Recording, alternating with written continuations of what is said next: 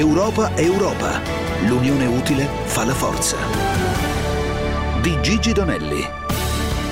Un saluto da Gigi Donelli, da Alessandro Schirano, da Peter Bescapè in regia. Una settimana in cui l'Europa è stata di fatto eh, segnata da, questa, eh, da, questo presente che è fatto di eh, vaccini, di preoccupazione appunto, ovviamente mi riferisco ad AstraZeneca, il ruolo dell'EMA, dunque l'Agenzia Europea del Farmaco. Sembrano passati secoli da quando si discuteva a livello europeo e nazionale sulla destinazione dell'Agenzia, del Farm- dell'Agenzia Europea del Farmaco. Forse ricordate il trasferimento, la battaglia tra Milano e Amsterdam e poi appunto il trasferimento eh, ad Amsterdam. Ecco, questa settimana è stata quella che ha visto eh, di fatto eh, un sorpasso a sinistra, a destra, vedetela come vi pare, da parte dei singoli paesi delle agenzie nazionali, poi l'intervento eh, dell'EMA che dunque dà il via libera ad AstraZeneca, ma ancora alla fine di questa settimana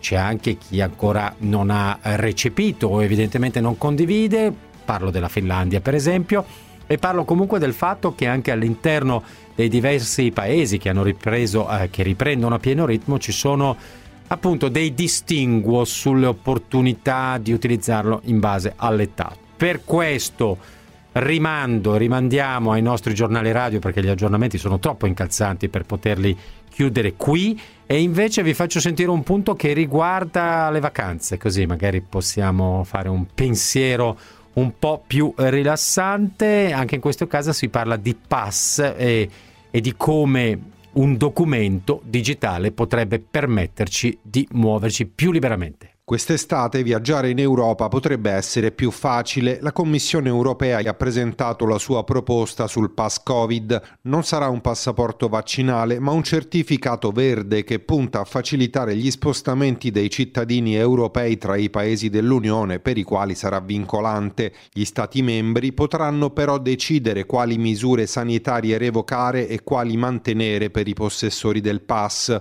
che sarà disponibile in formato digitale o cartaceo e servirà a dimostrare l'avvenuta vaccinazione, la negatività ad un test o la guarigione dal Covid.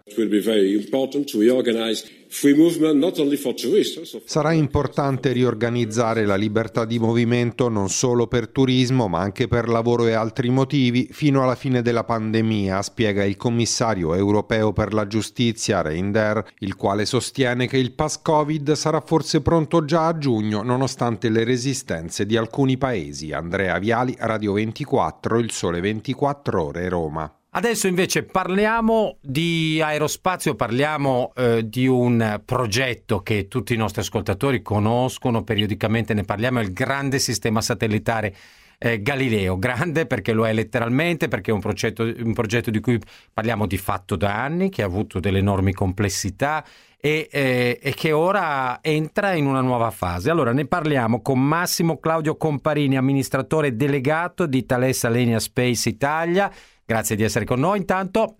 Grazie a voi. Allora, l'ingegner Comparini, dicevo, Thales Alenia Space Italia, lo ricordo, Thales, dunque l'azienda francese, 66% eh, del controllo della società, eh, Alenia Space Italia eh, slash Leonardo, stiamo parlando di eh, gruppi appunto di importanza internazionale che realizzano, tanto per darci un promemoria, cose come la Stazione Spaziale Internazionale, i sistemi satellitari appunto. Fatta questa premessa, ingegner Comparini, le chiedo di aiutarci. A che punto siamo con Galileo? Perché quando capita di parlare di questi progetti a lunghissimo termine, poi a volte ci perdiamo un po'. Beh, allora, uh, su Galileo siamo in un punto molto importante, molto importante per il sistema, ma anche per l'industria italiana. Molto importante per il sistema perché, diciamo, dagli assetti satellitari, dai satelliti di prima generazione, eh, ci sono i servizi operativi e quindi, e quindi diciamo quello che è stata una idea importante della Commissione europea, ovvero quella di dotarci di un sistema di navigazione indipendente dal GPS degli Stati Uniti, eh, con la complessità che lei ha richiamato e con l'importanza di un progetto, di una costellazione di, di, di molti satelliti, è, è operativa ma siamo a un momento anche molto rilevante proprio perché la, uh, l'importanza di questo assetto già dimostrata in questi anni fa sì che la Commissione europea ha preso eh, lo scorso anno la decisione di dare subito via agli sviluppi della seconda generazione di Galileo e, e proprio qualche settimana fa eh, è stato siglato il primo contratto da parte nostra per lo sviluppo e la realizzazione dei primi nuovi sei satelliti della costellazione e quindi daranno continuità nelle prossime decadi al servizio operativo. Ecco, perché quindi, nuovi e quali elementi? Ci sono davvero, eh, chiaramente essendo nuovi, immagino che abbiamo anche delle tecnologie innovative rispetto al precedente. Diciamo che naturalmente l'evoluzione delle tecnologie è rapida e sta accelerando anche nel settore spaziale. Allora, eh, primo elemento, eh, parliamo spesso di digitale quindi le tecniche numeriche. Ecco, questo, eh, questa evoluzione tecnologica sta avendo anche forte, un forte impatto sulla costruzione, sulle architetture dei satelliti di nuova generazione. Quindi nella nuova generazione avremo ad esempio antenne riconfigurabili in modo numerico, in modo digitale, che ci danno una flessibilità maggiore rispetto ai servizi che, eh, che, che erogheremo avremo dei collegamenti intersatellite, quindi in, in, parole povere i satelliti comunicheranno tra di loro e si scambieranno informazioni e anche questo offrirà delle nuove prestazioni all'intero sistema. Infine avremo, avremo oggetti a propulsione completamente elettrica e quindi questo allunga da una parte della vita e dall'altra consente a parità di massa di avere maggiore capacità e maggiore hardware a bordo. Quindi eh, e naturalmente avremo tutti gli aspetti di sicurezza, quindi di gestione di cifrature, perché un, un sistema di questa rilevanza e dei servizi che hanno diciamo, degli aspetti particolarmente importanti per l'integrità del segnale, eh, come possiamo immaginare, eh, devono essere anche robusti rispetto ad interferenze intenzionali o non. Quindi diciamo un'evoluzione delle tecnologie di bordo che consente anche un'evoluzione e una maggiore sofisticazione e flessibilità dei servizi erogati. Ecco Comparini, eh, un sistema satellitare, intanto ci ricorda il contratto per un valore di? Questo contratto ha un valore di 772 milioni di euro e per la fornitura dei primi nuovi sei satelliti e i primi due del, dei quali saranno messi in orbita l'obiettivo entro la fine del 2024. Dove li costruite? Chi ci lavorerà e chi ci lavora? Anzi. Allora, eh, con assoluto equilibrio, però è un punto di, di, orgoglio dell'industria spaziale italiana, nel senso che naturalmente è un progetto europeo, abbiamo costituito un team assolutamente pan-europeo e con il coinvolgimento di, di molti paesi, 14 per la precisione, circa il 43% del, del work share, quindi della, della, quantità di lavoro, diciamo così, è in Italia. Abbiamo una, una, una, una quantità di lavoro qualificata in Francia, circa il 24%, Spagna, Belgio e come dicevo prima 14 paesi europei. Benissimo, di quante persone parliamo coinvolte quando si deve realizzare un progetto di questo tipo? Ma un progetto di questo tipo tipicamente sono centinaia, centinaia di, di ingegneri, di tecnici, quindi parliamo effettivamente di ritorni da un punto di vista professionale di valore inestimabile. Importante. Eh, ricadiamo un momento a terra, un esempio pratico. Il eh, innanzitutto noi siamo abituati nei nostri telefoni a dire accendi, spegni il GPS, non voglio farmi trovare, lo elimino. Ecco, già in questa espressione c'è, come dire, un legame, una tradizione. I nostri telefoni supportano o supporteranno Galileo? Sì, sì, sì, sì diciamo c'è lo sviluppo di chip, di chip duali, quindi si collegheranno in maniera assolutamente, assolutamente trasparente sia al GPS che al Galileo e come, come, come i nostri dispositivi mobili, anche i dispositivi più professionali, diciamo per le cosiddette applicazioni safety on life, quindi assolutamente. Poi naturalmente, come ha giustamente sottolineato, il GPS è partito qualche anno prima, è alla terza generazione, eh, però diciamo, proprio questa è la rilevanza, eh, se vogliamo, politica de, de, della decisione europea. Eh, di, di dotarsi di un proprio sistema. È, è un elemento non voglio dire di sovranità tecnologica in senso, in senso non, non eh, come posso dire diciamo, aggressivo diciamo, è in senso aggressivo ma è veramente nel momento in cui le tecnologie spaziali entrano nella nostra vita è dovere di un'entità politica così rilevante come, come, come l'Europa dotarsi e utilizzare al meglio i propri assetti scientifici, tecnici e tecnologici. Grazie anche a Massimo Comparini, lo ricordo amministratore delegato di Thales Alenia Space Italia e intanto per i giovani di fatto bloccati al palo come noi arrivano proposte di volontariato che arrivano appunto dall'Europa e dal Corpo Europeo di Solidarietà all'interno del programma di Erasmus Plus o Plus che dir si voglia e verranno presentate mercoledì prossimo in un evento online promosso dalla provincia di Varese. Ve lo anticipiamo con Maria, Marta, scusate, con Marta Tosi, referente Eurodesk di Varese, al microfono di Maria Piera Ceci. L'Europa ci aiuta a uscire di casa e a uscire in maniera creativa e, e utile. Ci manda nelle, con questo progetto che si chiama LifeESC 360 cofinanziato appunto da Corpo Europeo di Solidarietà e da LIFE, nelle riserve dello Stato, che sono ecosistemi protetti nel nostro paese, eh, le riserve della Maremma, eh, la riserva naturale statale Belagaio, eh, la riserva Duna Feniglia e tanti altri luoghi in cui eh, i giovani volontari potranno scoprire insieme a dei professionisti come accudire eh, gli ecosistemi eh, sviluppando le loro competenze sicuramente professionali, se hanno già dei percorsi di questo genere, ma soprattutto interagendo con persone provenienti da tutta Europa col comune obiettivo di prendersi cura della nostra natura. Dove trovare le informazioni? Il portale life360esca.eu ci offre tutte le informazioni e sul portale di Corpo Europeo di Solidarietà troviamo appunto anche il modo per candidarci direttamente su questi progetti. Aggiornamento dunque sul sito, l'avete sentito, Eurodesk, il volontariato europeo, il sito esattamente di questo specifico progetto è www.life, ovviamente Livorno, Imola, Firenze, Empoli, 360esc.eu slash it. La cosa più semplice è googolare Life 360. Aggiornamenti per chi è in viaggio, ci risentiamo tra un istante.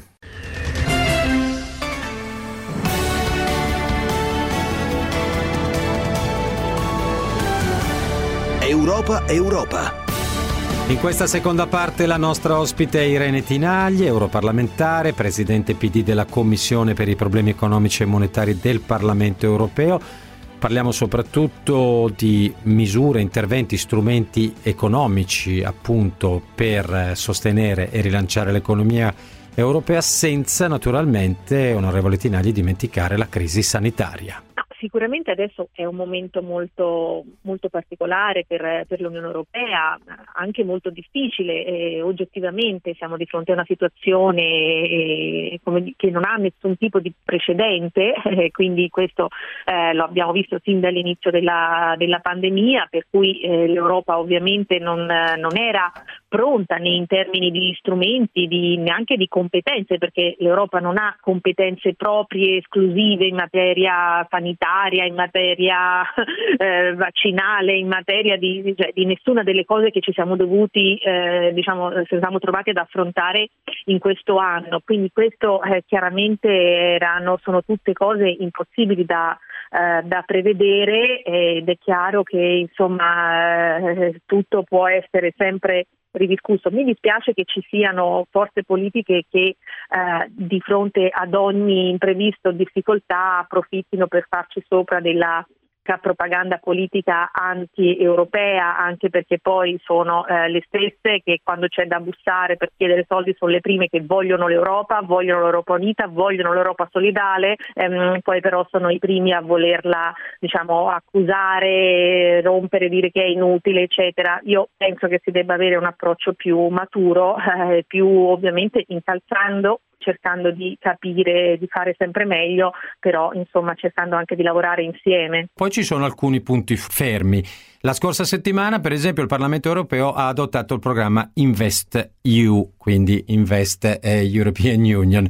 Vorrei chiederle quanto è importante e che tassello rappresenta all'interno del grande pacchetto di ripresa Next Generation. Questo è un programma molto importante di cui si è parlato poco, anzi vi ringrazio perché mi date l'opportunità di raccontarlo. È un, un programma che va a sostenere investimenti privati ma anche pubblici eh, dedicati a quattro filoni principali, infrastrutture sostenibili, eh, ricerca e sviluppo, innovazione, eh, infrastrutture sociali, quindi si potranno utilizzare queste risorse per sostenere investimenti in reti di servizi, asili, servizi sociosanitari, ehm, ci sono anche la possibilità di sostenere lavoratori che vogliano ricomprarsi le aziende in crisi eh, dove lavorano e una finestra tutta speciale per le piccole e medie imprese. Funziona così, ci sono diciamo, un fondo europeo con garanzie pubbliche eh, che dei eh, partner come la Banca Europea di Investimenti o in Italia eh, la uh, Cassa Depositi e Prestiti, poi vari paesi hanno quelli che si chiamano implementing partner, possono andare a finanziare progetti su questi filoni, su questi fronti eh, con più eh, diciamo, eh, sicurezza e con più diciamo, vigore perché sanno che c'è dietro una garanzia pubblica. Sono 32 miliardi complessivamente di garanzia pubblica tra quelli che mette l'Unione Europea e quelli che la quota che mettono i vari implementing partners che andranno ad attivare investimenti fino a, a, quasi 400 miliardi perché poi sono investimenti che attirano anche investimenti privati, ulteriori investitori perché quando c'è una garanzia pubblica dietro eh, si mette in moto più facilmente anche l'investitore privato ehm, e questo ha oltretutto anche la possibilità di essere ulteriormente rimpolpato perché abbiamo creato un canale di comunicazione tra i fondi del Recovery Facility e i fondi di InvestEU. Questo è a discrezione dei, dei paesi, dei governi governi, però per esempio l'Italia potrebbe direzionare una quota dei fondi del recovery per andare a rimpolpare ulteriormente lo strumento di InvestEU per sostenere degli investimenti eh, su questi eh, quattro assi che eh, le ho descritto. E c'è un'altra cosa importante che è stata una battaglia eh, faticosa, diciamo, non andrà soltanto a dare eh, garanzie pubbliche per prestiti, ma consentirà anche di fare investimenti in equity e semi-equity, cioè sostenere ricapitalizzazioni e questo è importante perché noi oggi abbiamo tante eh, imprese che sono fin troppo cariche di eh, debito e invece andare a intervenire a rafforzarle sul capitale credo che sia veramente importante. Quindi mh, mm, eh, questo diciamo in estrema sintesi lo strumento che eh, diciamo eh, in Europa abbiamo voluto approntare per sostenere eh, gli investimenti nell'Unione. Onorevole Tinagli, questo strumento dunque a disposizione dei governi, chi sarà all'interno del governo italiano per aiutarci a capire che di, faccio, di fatto gestirà e deve gestire questo strumento ulteriore?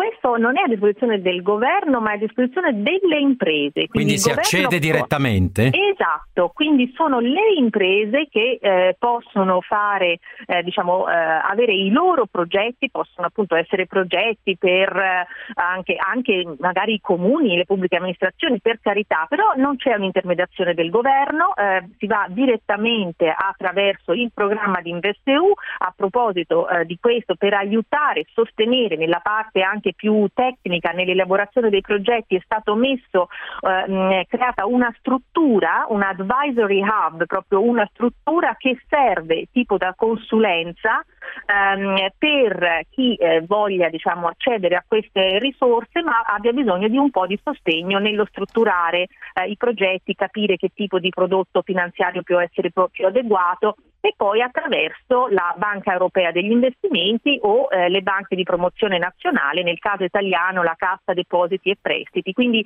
ehm, è una cosa quindi che eh, il governo può decidere di rafforzare mettendo ulteriori fondi a disposizione, ma non c'è un'intermediazione politica. Ecco, Chiarissimo, ecco funziona indipendentemente. Ora, esatto. per essere allora... Eh, eh, come dire, io non avevo colto quanto questo elemento potesse essere diretto, questo significa che un imprenditore che dovesse voler esplorare domani questo strumento dove va? Va su un sito? Va... Allora, la Commissione europea ha già creato un sito su Invest EU, proprio come eh, scritto così. Eh, bisogna dire che bisogna aspettare che venga pubblicato il regolamento in Gazzetta Ufficiale, dovrebbe avvenire a fine mese. Subito dopo verrà eh, emesso anche il decreto attuativo sulle eh, investment guidelines, cioè le linee guida eh, con tutte le procedure per realizzare questi investimenti, ma la Commissione Commissione ci abbiamo già parlato, ci ha garantito che è pronto, per cui mh, pochissimi giorni dopo la pubblicazione in Gazzetta Ufficiale sarà operativo, ma